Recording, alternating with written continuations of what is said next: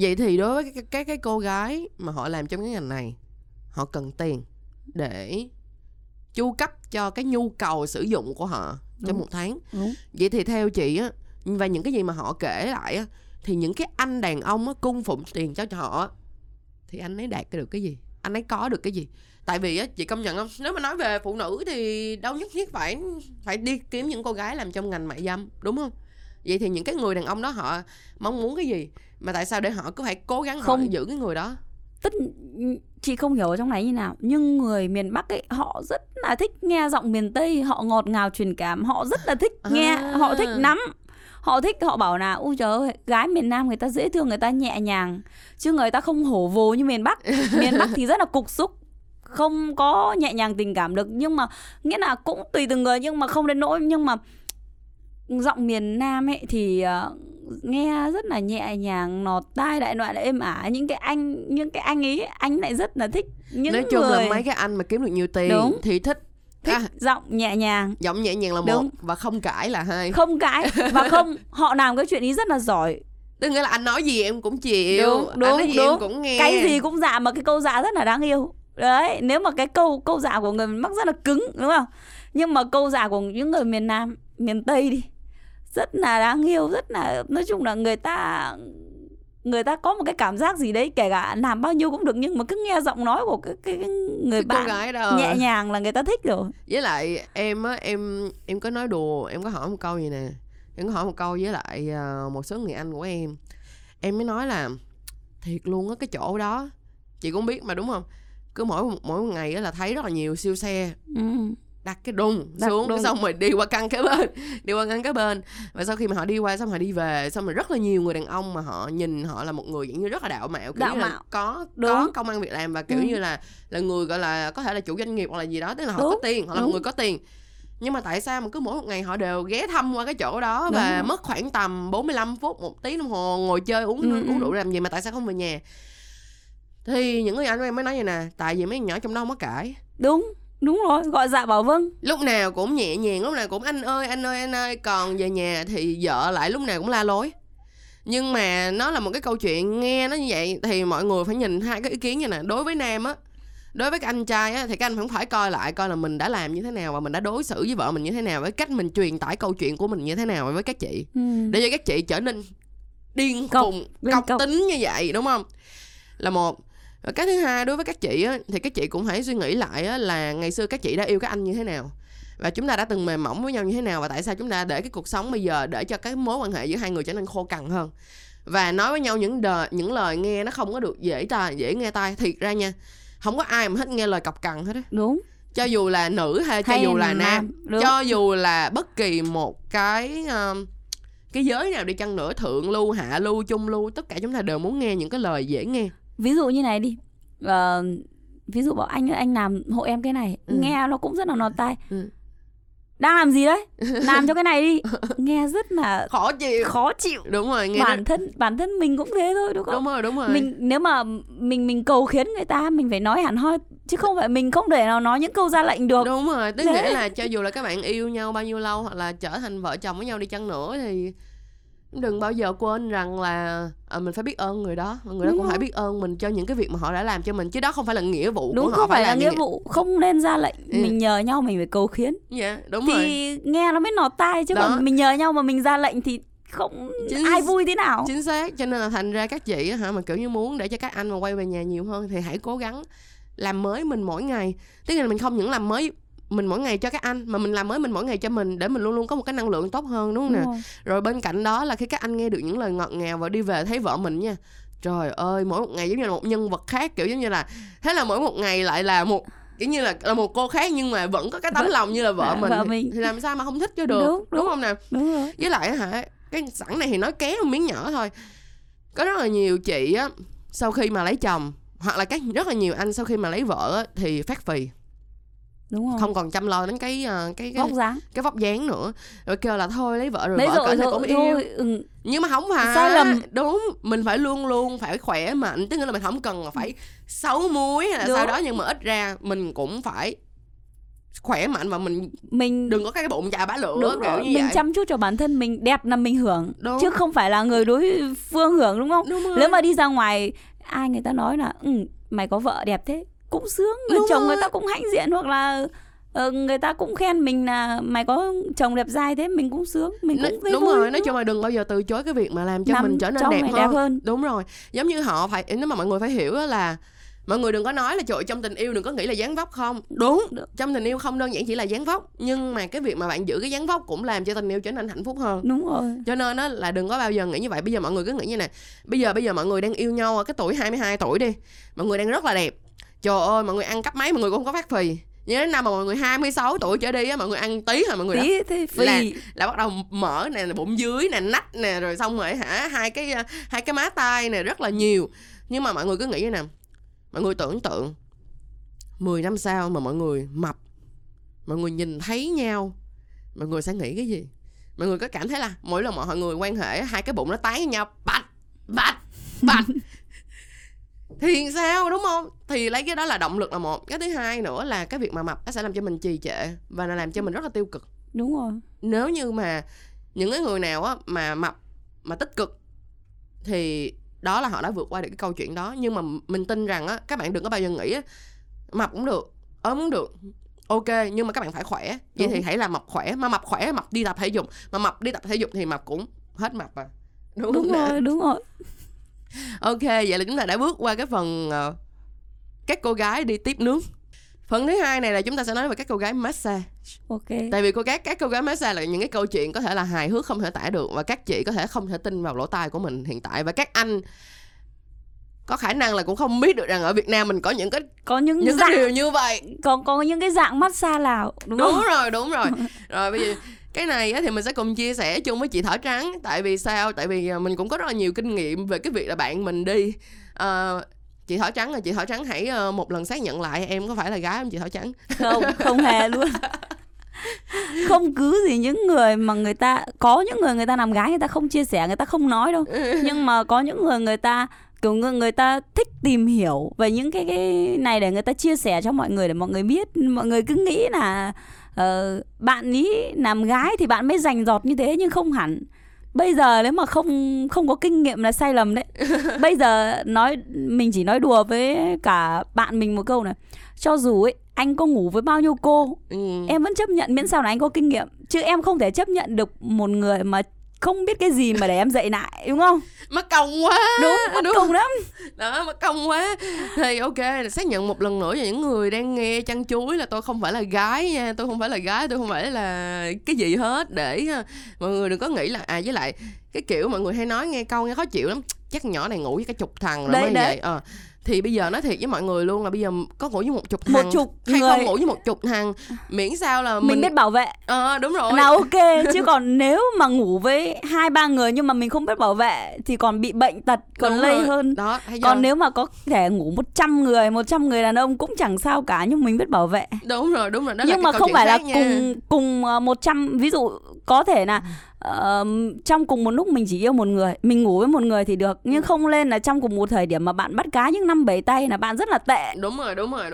Cái đó là một cái giá trị đạo đức khác nha. Mọi người phải nhìn ra nó rất là khác biệt. Đừng có lúc nào cũng chỉ vô một cái điểm tiêu cực như vậy. Đúng. Rồi mọi người đã sẵn sàng chưa? Bây giờ chúng ta sẽ bắt đầu vô nha. Bây giờ mỗi một người chúng ta sẽ kể, em sẽ kể một câu chuyện, chị sẽ kể một câu chuyện hài hước, được không? Okay. Thôi bây giờ em sẽ kể trước đi, tại vì em nghĩ là em sẽ có ít cái câu chuyện về cái việc massage hơn chị. Rồi câu chuyện massage mà mình đã từng được nghe rất là nhiều là như thế này. Thật ra mọi người cứ nghĩ rằng là các bạn đi vô massage là các bạn sẽ làm rất là nhiều thứ và làm cho các anh chết mê chết mệt. Nhưng thật ra đối với các cô gái massage thì họ chỉ mong muốn người đàn ông ra thật nhanh, vì mỗi một lần ra là tiền, là một, người ta gọi là một shot, người ta gọi là một shot đó, thì là sẽ là tiền. Cho nên thành ra đối với họ, họ không cần skill gì hết, nhưng mà họ rất là biết cái lực làm sao để cho người đàn ông ra được. Tức là họ nắm cái tay rất là chặt, hay là những cái lực và những cái cách mà giữ cái dương vật lại làm sao để cho người đàn ông ra. Đó là lý do tại sao á mà họ có thể làm cho đàn ông ra, bởi vì đó là cái công việc kiếm tiền của họ. Đúng rồi. Nên là mọi người đừng có nghĩ quá nhiều. Nhưng mà đúng là bên cạnh nó vẫn có rất là nhiều cái cung bậc khác của trong việc massage nha. Nhưng mà massage mệt trung bình mà hiện tại mà gọi là ở đâu cũng như vậy, ở đâu cũng có những cái kiểu như vậy, đó là nhanh gọn lẹ để có tiền. Đúng rồi. Có thể là ví dụ như là hôm nay có một cái anh này vào bảo là cho anh mua cái suất 60, 90 thì người ta sẽ nói hai, ví dụ thường là chỉ có 60 với 90. Ít cũng có chỗ là 120, 120. Cái 120 để mình nói sau đi. Ví dụ thường thì có cái anh này, anh ấy vào chẳng hạn, anh chỉ mua 60. 90 đi. Nhưng mà chưa đến 60 phút thì mà cái cô kia đã làm cho anh ấy ra rồi. Thì nếu mà ở trong miền Nam nhá, thì là người ta bắt làm đủ 90 phút người ta mới cho cô gái ra. Đúng rồi. Nhưng mà miền Bắc thì người ta rất là dễ hơn. Là ví dụ nếu mà cứ cho được người ta ra rồi, chưa hết 60 phút, ok, người ta sẽ cho ra. Người ta không, nghĩa là người ta không bắt các ví dụ các bạn ấy nói là chị ơi, ở miền Bắc còn dễ nhằn chứ chính ra miền Nam khó nhằn lắm chị ạ. Đấy, các bạn ấy hay nói với mình như thế. Vì các bạn bảo là chính ra kiểu như miền Nam người ta sành rồi. Người ta sành rồi. Tại ngành dịch vụ ở miền Nam là rất là phát triển. Phát triển nên là người ta sành rồi. Nên là nếu mà để miền Nam ấy mà được cái số tiền mà như ở miền Bắc thì cũng hơi chát cả, hơi xương hơn. Nhưng mà em thấy là hình như ở miền Nam mà trả cao hơn miền Bắc. Cũng không hẳn đâu. Cũng không hẳn đâu. Ví dụ như là có những cái suất, ví dụ cái suất chẳng hạn như là có 200.000 thôi, nhưng mà ít nhất là cái anh kia ít nhất là phải tip 500.000. Ví dụ suất có 200.000 thôi, nhưng mà phải tip ít nhất là 500.000. Đấy. Đúng rồi, tại vì thật ra là khi mà đi cái massage mệt đó là nó sẽ có một cái giá là cái giá gói. Cái giá gói. Và cái giá tiền tip á là nó đã ít nhất là nó đã đưa ra là cái giá là ít phải nhất như thế này. Ý rồi. Là bây giờ nó sẽ đính chính lại ở cái góc như là tip ít nhất là phải như này. Mà những cái chỗ đấy, ví dụ nhá, những cái chỗ đấy đi vào bọn nhân viên ấy nó liên hệ cả những ông taxi. Ví dụ ở Hà Nội chẳng hạn như là anh ơi, cứ mỗi một lần ví dụ như là có một anh này chở đến thì thằng bảo kê, ông bảo kê kia ông sẽ ra liên hệ cả ông taxi này. Anh ơi, khi nào mà anh có khách anh chở vào đây ấy, thì em sẽ gửi anh mỗi một khách 500.000 nhé. Hoặc là 700.000 nhé. Nhưng mà khi mà cái ông taxi kia có quay lại chở thì ví dụ nó nói là 700.000 nhưng nó chỉ đưa cho 500.000. Nhưng mà vẫn phải ngậm ngùi bởi vì 500.000 ai cho đâu. Mà cũng rất là tội những cái anh kiểu lỡ ngớ loạt quạc mà từ các cái tỉnh hoặc các cái nơi khác đi, xong lại hỏi đúng mấy ông taxi: Anh có biết chỗ nào ở đây massage hay không? Thế là gặp mấy anh taxi một phát cho lên xe: tôi biết chỗ này hay lắm. Thế là cho lên xe, vừa lấy người ta đắt vừa như này. Có những người ấy, thì người ta đi nhiều rồi người ta biết, người ta là thì anh bật đồng hồ lên. Nhưng những ông taxi thì không, chỗ này xa lắm, bây em làm giá cả anh đi đến đây 200.000 nhé. Thực ra ông ấy cứ vòng vèo, có khi ngay đây ông vòng trong mấy vòng. Thế là ông trở đến nơi vừa lấy được tiền của khách đắt hơn này, vừa được tiền ở chỗ massage này. Đấy. Bây giờ nếu mà trong 90 phút massage thì nó có bao giờ nó có những cái câu chuyện gì đặc biệt không? Tại vì có những cái massage gel nè, massage sữa này. Ví dụ có những cái massage sữa chua. Ví dụ là lúc đầu ấy các bạn ấy kể mình cảm giác trong đầu mình rất là ghê, mình rất là kiểu cảm giác rất là kinh khủng. Xong các bạn cứ cười, các bạn bảo chứ có gì đâu chị, em thấy bình thường mà. Đâu chị có thể nghe kể cho em nghe cái massage sữa chua đó là massage như thế nào không? Thì họ bảo là, nghĩa là nếu mà 90 phút ấy thì họ cũng được tắm. Nghĩa là hai người vào tắm cho nhau. Hai người vào tắm cho nhau, xong bắt đầu đổ sữa chua lên người. Thì cái cô kia phải, nói chung là làm sao để cho sạch hết. Xong rồi chị cứ nói thẳng lên đi, làm sao là làm sao. Liếm cho nói sạch. Chung đúng rồi. Đó, mọi người thấy không? Cái giá phải trả cho một cái massage là không hề rẻ một cái nào hết. Không hề rẻ, mà những cái vé ý. Ví dụ nếu mà massage chua thì có dao động giá khoảng từ 500 đến 700 nghìn một vé. Nhưng mà nếu mà tiền tip thì chắc cũng phải tầm 1 triệu. Nhưng mà những cô gái phải trả giá rất nhẹ. Có những người ta bị ốm hoặc bị ho, người ta phải ngâm mình ở trong cái bồn nước rất là lâu. Bởi vì có những người rất là lâu ra chứ không phải họ nhanh ra đâu. Đấy. Mà nếu mà làm sữa chua ấy thì phải tầm 2 tiếng chứ tiếng rưỡi thì họ liếm sao mà hết. Đúng. Vậy tới nghề đối với sữa chua là họ phải liếm đúng không? Đúng. Thật ra thì mình cũng đã từng nghe đến cái câu chuyện đó là nó là cái gọi là cái gel chị. Nó không phải là sữa chua nhưng mà nó là gel. thì nó sẽ cho cái người đàn ông nó nằm lên và rồi nó chét hết cái treo lên người của người đó. Sau đó rồi nó phải dùng cái cơ thể, các bạn phải dùng cái cơ thể không mặc quần áo, trường lên hết cái treo đó, trường cái lớp treo đó xong rồi đúng không, rồi phải liếm hết cái lớp treo đó. Trời ơi, phải liếm hết cái lớp treo đó. Và đôi lúc nó sẽ dùng cái lớp form đó, form là trông giống như là mình đi uống cà phê hay là mình uống mấy cái blended, mấy cái mà đá xay á, xong rồi nó cho một cái lớp cream ở trên đó, là bà bảo cho cái lớp cream đó xong phải liếm hết cho sạch, phải thiệt là sạch luôn rồi á hả, là xong. Thì em thấy là đó là một cái giá không hề rẻ. Đúng rồi, không hề rẻ, cảm giác rất là kinh khủng. Mình nghĩ đến những cái đấy thôi đã thấy đúng rồi ngất rồi, mà sao mọi người ta giỏi, ta làm được. Trời ơi, nó còn có những cái luôn là họ còn phải liếm cái phần lỗ hậu của mấy anh đó nữa. Đúng rồi, nhưng cũng mà đúng mà mọi người cứ nghĩ đi, ví dụ như ông nào bị chỉ đi, nếu mà không phải là bị chỉ đi thì cứ nghĩ là mọi người cứ nghĩ đi là cái đó là cái phần lỗ hậu, mình đâu có biết được người đó có bị bệnh gì hay không, đúng không? Đúng rồi. Thường mà khách mà đi mua dâm á, người ta đâu có sạch sẽ, họ yêu cầu gái bán dâm là không có được dơ. Đúng rồi, nhưng mà họ thì dơ được. Đúng, nhưng mà họ thì dơ được. Đó là cái giá risky, phải trả. Đúng rồi, cái giá mình phải trả rất là nặng. Bởi vì bình thường ví dụ như hai người yêu nhau đi, mà phải thật sự là sạch sẽ thì mới cảm giác nó mới không. Đúng rồi, nghĩa là không ghê.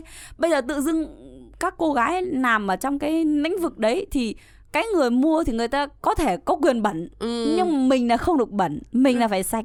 Còn nếu mà ví dụ bẩn thì lần sau người ta không chọn.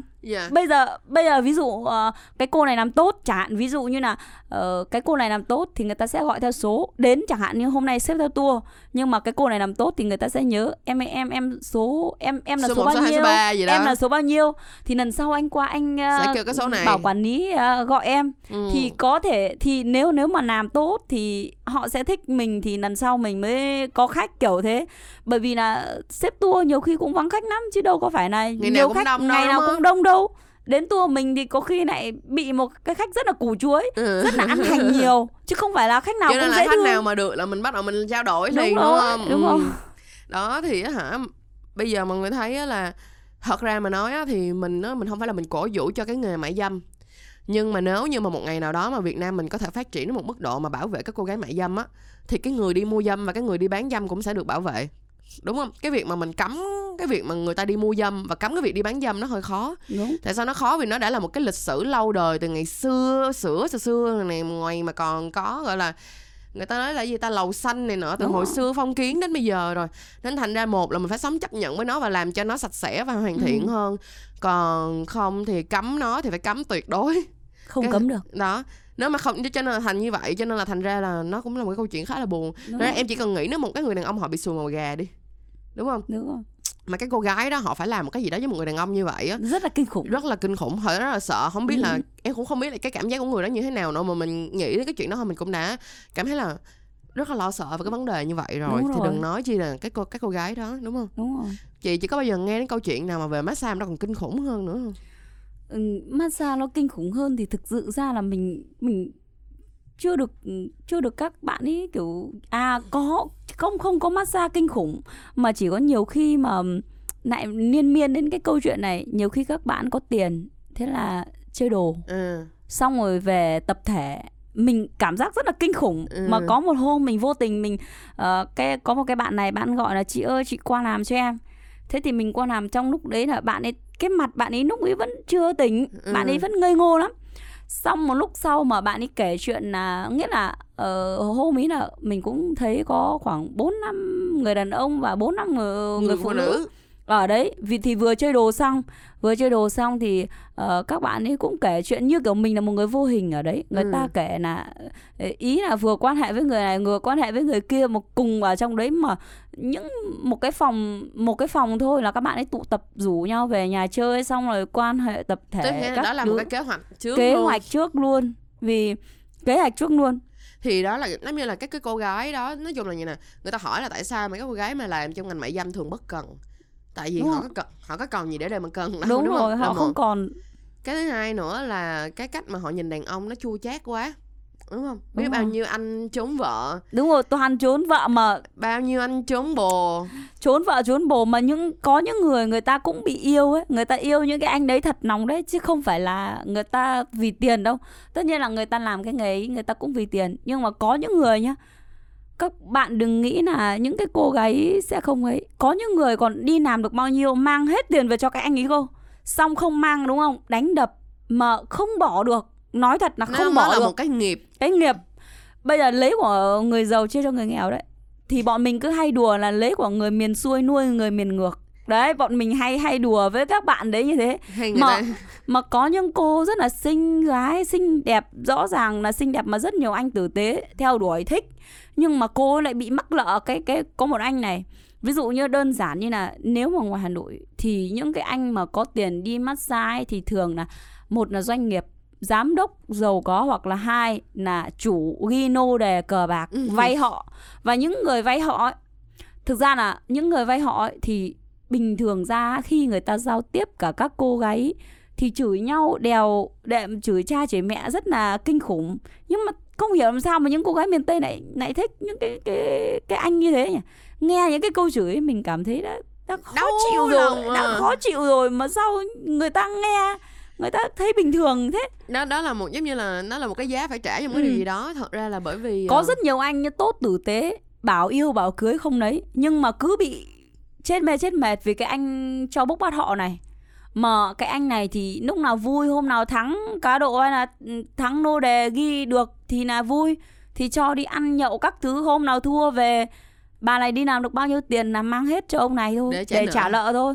Mà sau đấy là liên lụy đến tự dưng nhá. Đi làm như này rất là nhiều tiền đúng không? Tự dưng lên kéo lợ đến tiền tỷ. Tiền tỷ các bạn nghe thấy có sợ không?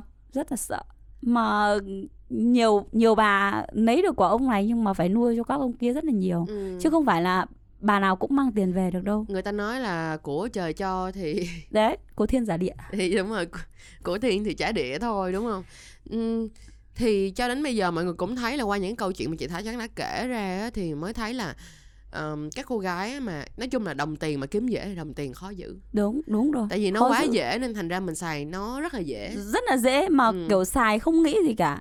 Mà thường nếu mà những cái cô gái mà làm ở đấy ấy, thì ít lắm mới có một cái cô mà không chơi đồ. Còn cô nào cũng ít nhất là phải biết một lần trong đời, chứ còn không chơi thì bị bạn bè nói là... Không đơn giản là vì bị bạn bè nữa, mà nó là như này.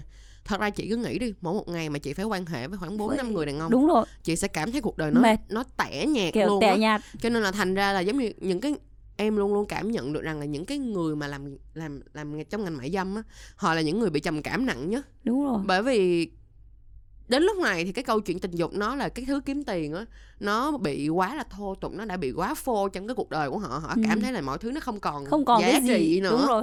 Nên là nhiều khi họ cũng bảo là trời ơi, bây giờ em làm sao em biết cảm giác là yêu. Em một ngày em phải tiếp bao nhiêu người như thế, làm sao em có cảm xúc. Nghĩa là họ còn nói với mình thế mà. Nó là cái câu chuyện nó sẽ bị chai lì và cái chuyện đó. Đúng rồi. Cho nên là thành ra em không biết tại sao nha, đúng là rất là đáng trách cho rất là những cái gia đình mà họ bị đổ vỡ. Nhưng mà thiệt ra thì em nghĩ lại một cái phần còn lại là em nghĩ là một cái gia đình mà họ bị đổ vỡ vì một cái cô gái là làm ngành như vậy thì nó không đơn giản là bởi vì cô gái làm ngành không. Đúng. Mà chắc chắn nó trong cái nội tình của cái gia đình đó nó phải có một cái gì đó, tức nghĩa là cái mắt xích giữa hai vợ chồng nó không có đủ chặt. Đúng. Nó không có đủ chặt để cho cái cô gái đó có thể bước vô được. Bây giờ ví dụ như là mình nói đơn giản như một gia đình đi. Có thể cái anh này trong đầu anh ấy chả bao giờ anh nghĩ anh đi ngoại tình. Nhưng mà thực ra là về nhà ấy, đúng thật nếu mà người phụ nữ ấy, thì hay nói thì cũng nhiều lúc cũng có cái tốt nhưng nhiều lúc cũng không nên. Bây giờ ví dụ như là về đến nhà một cái chưa nhìn thấy mặt chồng, chỉ cần bước chân vào mà nghe tiếng cửa mở thôi, anh về rồi đấy hả, anh có làm cho em cái nọ cái kia, đi sửa cho em cái nọ cái kia. Nghĩa là người chồng người ta chưa được nghỉ ngơi, chưa được ngồi trong nhà uống nước hay gì đấy. Thay vì đấy, ví dụ mà ông chồng về mình có thể đon đá, anh về rồi à? Thế là ví dụ ra đon đá, ra mở cửa này, lấy nước này, Rồi là bảo là thế anh có cái gì không em cất vào cho. Thì làm sao mà anh ấy về đến nhà rồi anh muốn đi, đúng không? Rồi, đúng rồi. Nhưng mà ngược lại các anh cũng phải biết cho các chị. Cũng phải biết đúng cho rồi. Các chị cũng không phải hạch sách. Cũng đúng không rồi. Phải là vì vợ làm như thế mà về nhà mình cứ ỷ lại. Mình đúng chưa rồi. Về đến cửa mà mình đã hạch sách vào cầm cho anh cái này, vào cầm cho anh cái kia không. Hoặc được. Hoặc là vợ thì làm chết mẹ luôn mà đúng. Anh thì cứ ngồi coi tivi. Ví dụ nhá, về nhà buổi tối vợ đón con về tất tưởi làm lo bữa ăn cho gia đình các thứ để làm sao mà chồng đi về là có cơm, chồng tắm xong là có cơm ăn luôn. Nhưng mà các anh ấy thì cứ đủng đỉnh ra ngoài alo mày ơi hôm nay ra cái quán hải xồm này uống cho tao ly bia đi, rồi về nhà cơm chín là vừa, chứ bây giờ về nhà trông con các bà đau đầu lắm. Đấy, ví dụ là như thế thì ai mà chịu được, đúng không? Rồi, tất cả mọi thứ nó phải có sự có qua có lại cả. Đúng rồi, nói chung là các chị bớt nhằn, các anh bớt nhây đi, đúng không? Tự dưng bây giờ đến giờ đi về không về, rủ nhau ra ngồi uống bia xong say bét nhà về nhà, hoặc là không say đi nhưng mà về nhà. Có những người vợ người ta cũng rất là buồn khi người ta nấu cơm lên mà về nhà chồng không ăn cơm. Hoặc là ăn ít, người ta cũng rất buồn chứ. Cảm giác như là nếu mà mình nấu một bữa cơm mà hôm nay cả nhà chẳng ai ăn mấy, mình cũng rất là buồn. Hôm sau đúng mình làm mình chẳng muốn nấu, đúng không? Rồi, nhất là một người nấu cơm thì họ sẽ cảm thấy như vậy. Đúng rồi. Nói thiệt với mọi người luôn nha, là mình là một người rất là thích nấu ăn. Nhưng mà mình thích xem cái người ăn món ăn của mình ăn ngon. Đúng. Là cái điều đó nó còn tuyệt vời hơn. Tuyệt vời hơn là cái việc đó là mình nấu ăn ngon mà mình ăn. Đúng. Thật sự là như vậy. Cái việc mà mình nấu ăn mình chỉ mong là cái người ăn họ thấy ngon, họ thấy ngon thôi. Và ăn hết thì mình mới vui. Chứ còn nếu mà họ ăn thừa lại là mình buồn. Lúc ấy mình buồn hay là hôm nay mình nghĩ là mình nấu không được ngon hay là dở quá, người ta mới không ăn kiểu như thế. Nhưng đúng mà rồi, đâu có biết là chồng mình vừa đi uống bia nhậu ở ngoài đấy, cũng mồi nhậu các thứ rồi ngang dạ rồi no, người ta chẳng ăn. Thế đâm ra là tự dưng vợ chồng cứ hai người như thế cứ giãn dần cái khoảng cách. Bây giờ chồng cũng ít thích về nhà nhiều, chỉ cần là trước giờ đi ngủ là về nhà tắm, vứt cái cặp cái hoặc là vứt cái đồ một cái, tắm ùm cái lên giường đi ngủ. Đúng không rồi. Ai nói chuyện với ai. Xong rồi á. Mỗi người ôm cái điện thoại. Đúng xong rồi. Hết. Đến tháng thì chuyển tiền vào tài khoản cho vợ. Đấy. Thì ngày hôm nay khi mà mình nói cái này, mình nói về cái chủ đề này thì có hai điều mà mình muốn gửi gắm trước khi mà tụi mình off cái podcast lần này. Cái đầu tiên là mình muốn off là như thế này, là các bạn gái mà có suy nghĩ muốn trở thành một cô gái trong ngành mại dâm thì phải suy nghĩ cho kỹ. Tại vì mọi người phải thấy là đây là cái giá mọi người phải trả. Tức nghĩa là không những trả về thân xác mà còn trả vào cái mặt tinh thần của mình nữa. Nó là cái sự trao đổi rất là lớn trong cái cuộc đời của bạn. Cho nên là bạn có thể quyết định trở thành một người giỏi giang trong một vấn đề nào đó. Có thể là bạn đi nấu ăn và sống một cuộc đời bình yên, hoặc là bạn thích một cuộc đời sóng gió và bất cần. Thì đó là cái lựa chọn của bạn. Bạn muốn chọn sao thì bạn cuối cùng bạn là người nhận cái hậu quả đó mà. Cho nên thành ra là mình sẽ không dám khuyên các bạn là nên chọn cái gì cả. Mà các bạn hãy chọn cái mà các bạn cảm thấy là các bạn chịu được, các bạn chấp nhận được thì bạn chọn. Đừng bao giờ trách số phận rằng là số phận thế này số kia, tại vì thật ra bạn là người lựa chọn câu chuyện đó. Thêm một cái nữa là nghe rất là ham là các bạn làm trong ngành mại dâm kiếm được rất là nhiều tiền. Đúng.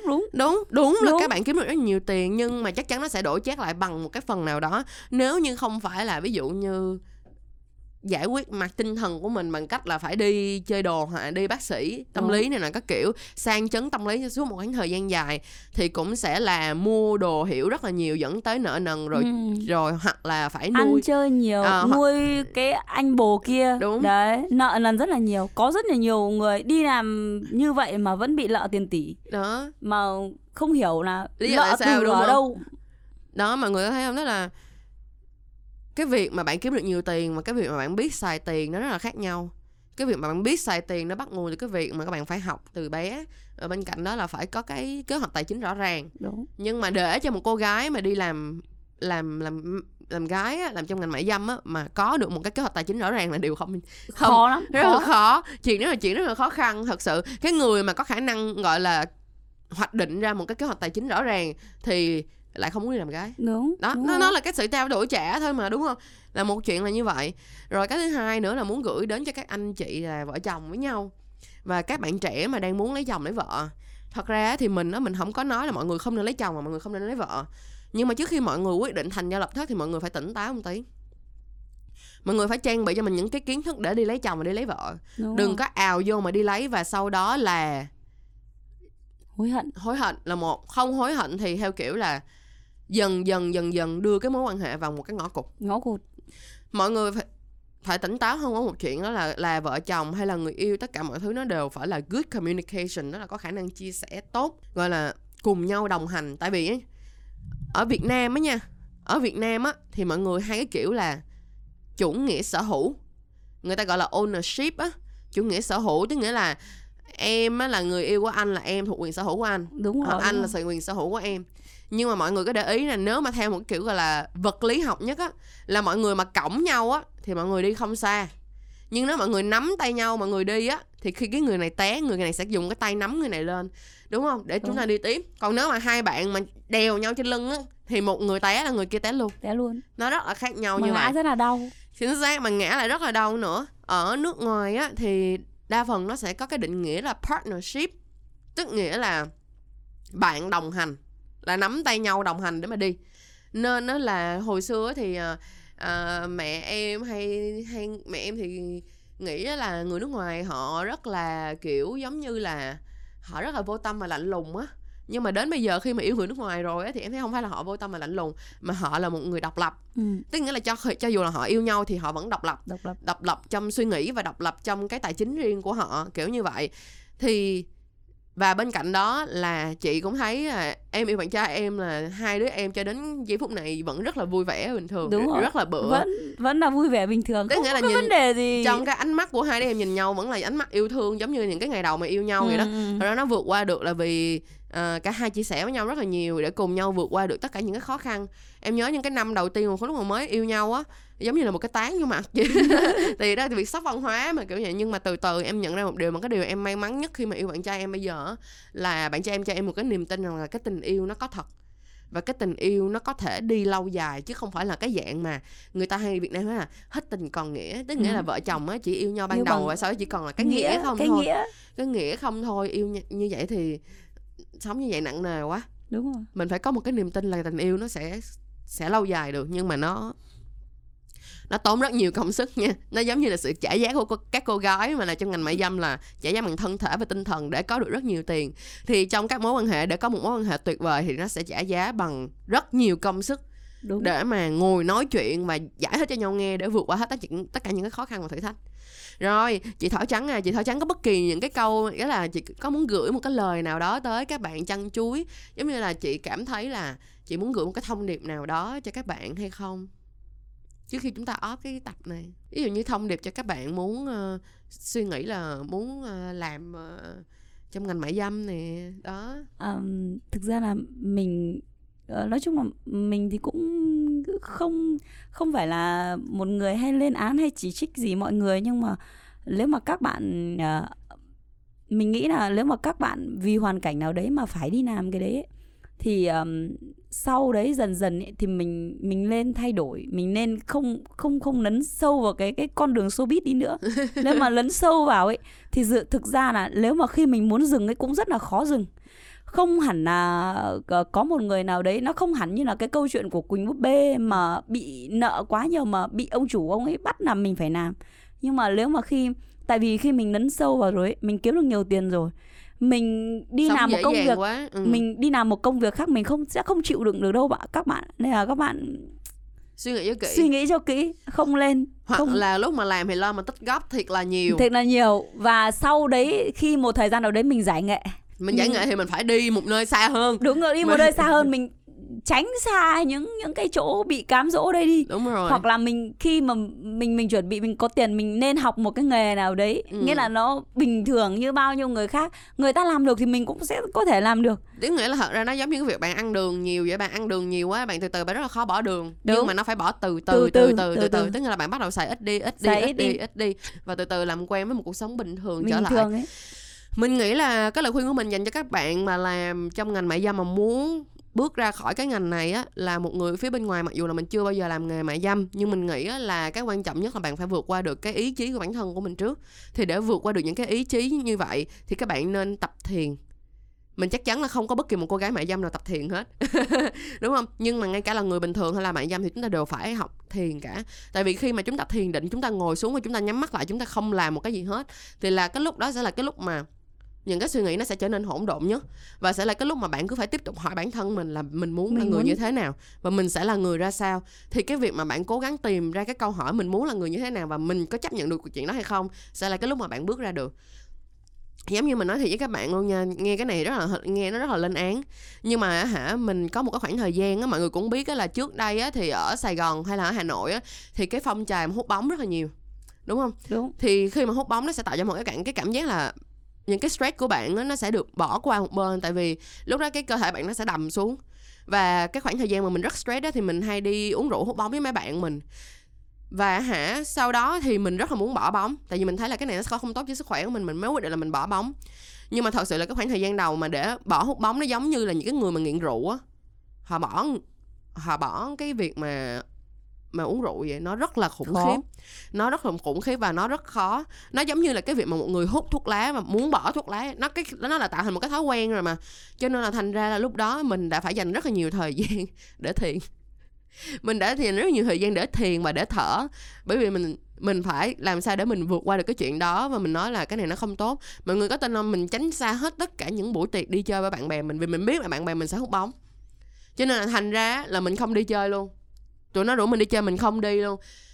Mình nói là tao không đi, đến khi nào mà tao hết hút bóng thì thôi. Ngay cả hồi trước cái beauty room của mình á, ở dưới nó là một cái quán bar, thì nó bơm bóng liên tục. Cái nghe tiếng bóng thôi, tức nghĩa là mọi người nói là bây giờ mình nhảy lên 1 độ mình nghe tiếng bóng á, là mình nghe tiếng bơm là mình biết là là quả này bơm gần lên tới đâu cả, mà bơm quả này một tí nữa thôi, chứ bơm quá là bị nổ. Đúng, nó nghĩa là mình một khi mình làm cái gì á là mình rất là nghiên cứu về nó, mình nghiên cứu nó rất là kỹ, mình nghiên cứu nó là cái này nó là cái khí gì, chơi thì nó sẽ bị cái gì và chơi như thế nào thì nó sẽ không bị gì. Nhưng mà đến lúc mình đã nói mình muốn bỏ rồi thì nói thiệt với bạn là mình phải dùng hết rất là nhiều tâm sức để mình quyết định là mình bỏ nó. Mọi người có tin là đến bây giờ mình không hút bóng lại được, tại vì mỗi lần mà mình hút bóng mình cảm thấy nhức đầu. Tức nghĩa là mình đã tạo ra một cái phản xạ trong não của mình đó, là người của mình không tiếp nhận cái loại này nữa. Thì mình tin rằng là các bạn mà làm trong ngành mại dâm á, bạn phải vượt qua được cái ải đầu tiên trong cuộc đời của bạn như vậy. Nhưng mà sau đó bạn sẽ nhìn lại, bạn sẽ cảm thấy biết ơn cuộc đời của mình vì mình đã bước ra khỏi nó. Ban đầu nó sẽ rất khó khăn, nó sẽ rất là khó khăn luôn, trong cái việc mà giống như hồi trước mình kiếm rất là nhiều tiền. Đến bây giờ thì thật ra thì mình cũng không phải là nghèo khó gì, mình vẫn sống một cuộc đời rất là dễ thở. Nhưng mà mình không kiếm rất là nhiều tiền như hồi xưa, vì hồi xưa mình làm một mình á, mình chưa có nhân viên thì mình có rất là nhiều tiền. Nhưng mà đến khi bây giờ mình có nhân viên rồi thì mình phải quan tâm nhân viên mình trước, mình phải thương yêu nhân viên mình trước, mình phải quan tâm tới miếng cơm áo của nhân viên mình trước, nó như vậy. Nhưng mà mọi người từ từ mọi người phải học cách hài lòng, và các bạn mà làm trong ngành mại dâm các bạn phải có một cái cách hài lòng với cái cuộc đời của mình. Và hãy tiết kiệm tiền đi. Hãy tiết kiệm tiền. Xong rồi nghỉ, đi lên núi ở á. Đi lên núi học thiền á, hoặc là đi Budapest á, hay là đi Nepal á. Mọi người, ví dụ như mọi người đã dành 3 tỷ. Được không? Mọi người đã dành 3 tỷ, mọi người cầm 1 tỷ. Mọi người đi thẳng qua Nepal nữa. Đi qua Nepal nghe thầy tụng kinh mỗi ngày, hoặc là đi lên mấy cái chùa ở để nghe thanh lọc cơ thể, tìm lại con người của mình, đi về xài 2 tỷ thật là xứng đáng. Và tránh xa cái chỗ mà bạn đã từng làm đi. Tại vì nó giống như là cái việc mà đi tới một cái nơi quen hơi vậy đó, mình ngửi thấy cái hơi đó là mình sẽ kiểu giống như remember, nhớ lại những cái cảm xúc hồi xưa, tránh xa cái nơi đó ra, bắt đầu một cuộc sống mới. Mình rất là mong rằng là nếu như có một bạn nào mà làm trong ngành mại dâm mà có thể nghe được cái podcast ngày hôm nay, thì các bạn đừng buồn. Tất cả mọi thứ nó sẽ nằm ở cái việc mà bạn thay đổi suy nghĩ của bạn. Và khi mà bạn thay đổi suy nghĩ của bạn rồi, bạn thật sự đứng lên và thay đổi hành động của bạn, chắc chắn bạn sẽ có một đời tốt hơn, sẽ có chồng con bình thường, sống cuộc sống tốt đẹp, không sao hết. Đứng lên, không sao cả. Sẽ luôn luôn có những người đàn ông chấp nhận được cái điều đó, bởi vì họ yêu con người của bạn. Hãy đi tìm, gọi là bồi bổ, cải thiện cái con người của mình trước. Rồi, chị Thỏ Trắng ơi, chị Thỏ Trắng còn gì nữa không? Nếu không thì chúng ta hãy say bye. Bye bye mọi người nào. Bye bye mọi người. Câu chuyện mình kể đến đây thì cũng tạm ổn, hẹn các bạn trong tập sau. Đúng rồi, khi sau nhé. Rồi, cảm ơn mọi người rất nhiều. Rồi, đừng quên like, share, subscribe. Yêu thích Trăng Chuối và yêu thương Trăng Chuối nhé. Bye bye mọi người.